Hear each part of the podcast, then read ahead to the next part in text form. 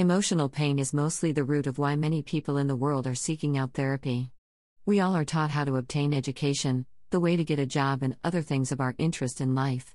But we never focus on that we also need to gain the knowledge of training our mind to get out of the pain.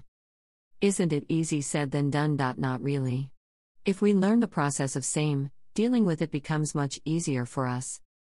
Emotions can lead to distressing thoughts and also make us uncomfortable physically, fatigue, stomach ache, chest pain, etc., not just psychologically. Behavioral change is required if we want to deal with those overwhelming emotions. We need to learn to let go of the older mechanisms which no longer work and adapt to new methods.